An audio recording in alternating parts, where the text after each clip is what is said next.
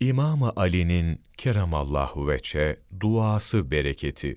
İmam-ı Azam rahmetullahi aleyh, kendisine teklif edilen kadılık görevini ve devlet hazinesi bakanlığını kabul etmediğinden dolayı uğradığı çeşitli baskı ve zulümlere katlanarak ahiret sorumluluğu korkusundan dünyevi cezaları yeğler ve küçümserdi.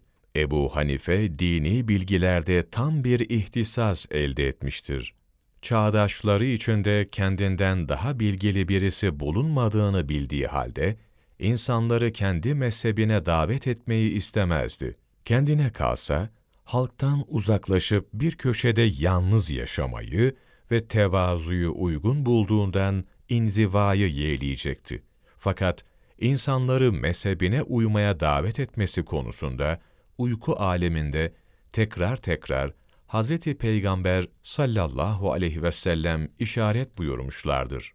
İlahi hazineleri hak edenlere dağıtma işi kendisine verilen Hazreti Peygamber'den böyle bir buyruğun çıktığını kesin olarak iyice bilince emre uymak lazım ve gerekli olduğundan bu özel lütfa nail olduğuna şükredip mezhebini insanlara açıkladılar. Kısa bir sürede mezhebi ortaya çıkıp doğu ve batıda dünyanın çeşitli yerlerine yayıldı.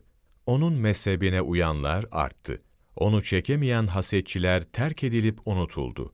Allahu Teala'nın bir hikmeti, mezhebindeki usul ve furu çok titiz bir şekilde nakle ve akla uygun olarak yazıldı. Kurallarını düzenleyip sağlamlaştıran yetkili kişiler yetişti.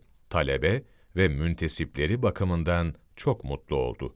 Bu derece mutluluk ve başarılarına manevi sebepse, İmam-ı Ali'nin keramallahu veçe mübarek dualarıdır. İmam-ı Azam'ın babası Sabit, küçük yaştayken Hazreti Ali'nin dikkatini çekmiş, kendisine ve nesline hayır dualarda bulunmuştur. İbn Hacer el-Heytemi, İmam-ı Azam Ebu Hanife rahmetullahi aleyhin hayatından Rabbani esintiler.